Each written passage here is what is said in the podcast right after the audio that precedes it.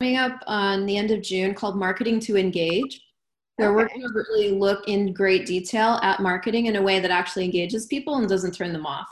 So that may be something that you want to choose. Um, but yeah, uh, the other thing I want to address, Sarah, that comes up with you a lot is are you trying to create a fixed result?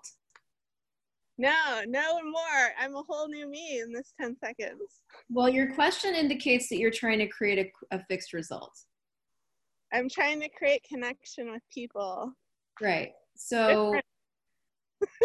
But what you asked me was, how do I craft my message in a way that allows people to connect, or something like that. Yes, it's a new fixed result. So it's Right. different. Exactly. exactly. Hold on. Hold on.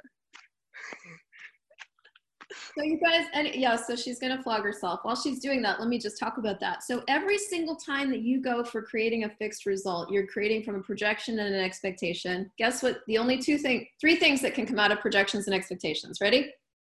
Separation, judgment, and rejection. So the important things to nurture and cultivate here are all of the being and the knowing, the perceiving and the receiving. Okay. This is actually the reality that if you would like to have a completely different financial reality, a completely different space to create from, you have to be willing to nurture being, nurture knowing, nurture receiving, and nurture perceiving. So, again, this is the commitment to creation, actual creation. The elements of creation are choice and possibilities and contribution and question, not conclusion and decision, judgment, and, you know, not those. So the elements of creation are choice. Okay, what can I choose here? What are the possibilities available? What contribution can I be and receive?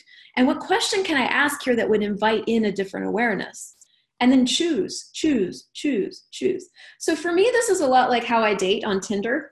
My financial reality is a lot how I date on Tinder. So if you ever put yourself on Tinder, um, you can do one of two well you can do lots of things but there's kind of two ways of dating on Tinder. One where you swipe right on everybody and whoever pops up you know when you swipe right you can get into the conversations of the people that swipe right on you right? Which i never do because if i did that i'd have conversations with 82000 people. So most of the girls swipe left on everybody and most of the guys swipe right on everybody. But this is how i date. I'm like no no no maybe mm, no no no no no uh interesting possibly okay yeah nope, nope, nope, nope, nope, nope, nope, nope, nope. That's how I date. But that's also actually how I create my business and how I create money. So I'm like, okay, how's that one going? Is it creating anything? Not yet. Okay, cool. What else can we add? What else can we add? Okay, I've got this one class or this one idea. What are the eight different ways that this could show up? Can it be a book? Can it be a show? Can it be a podcast? Can it be a, a low dollar program? Can it be a high dollar program? I start looking for, looking for the possibilities for the creation of money. I go looking for them. Do you?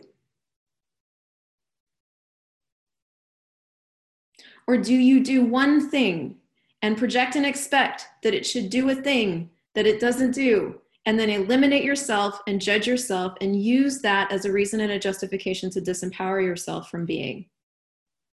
Yeah.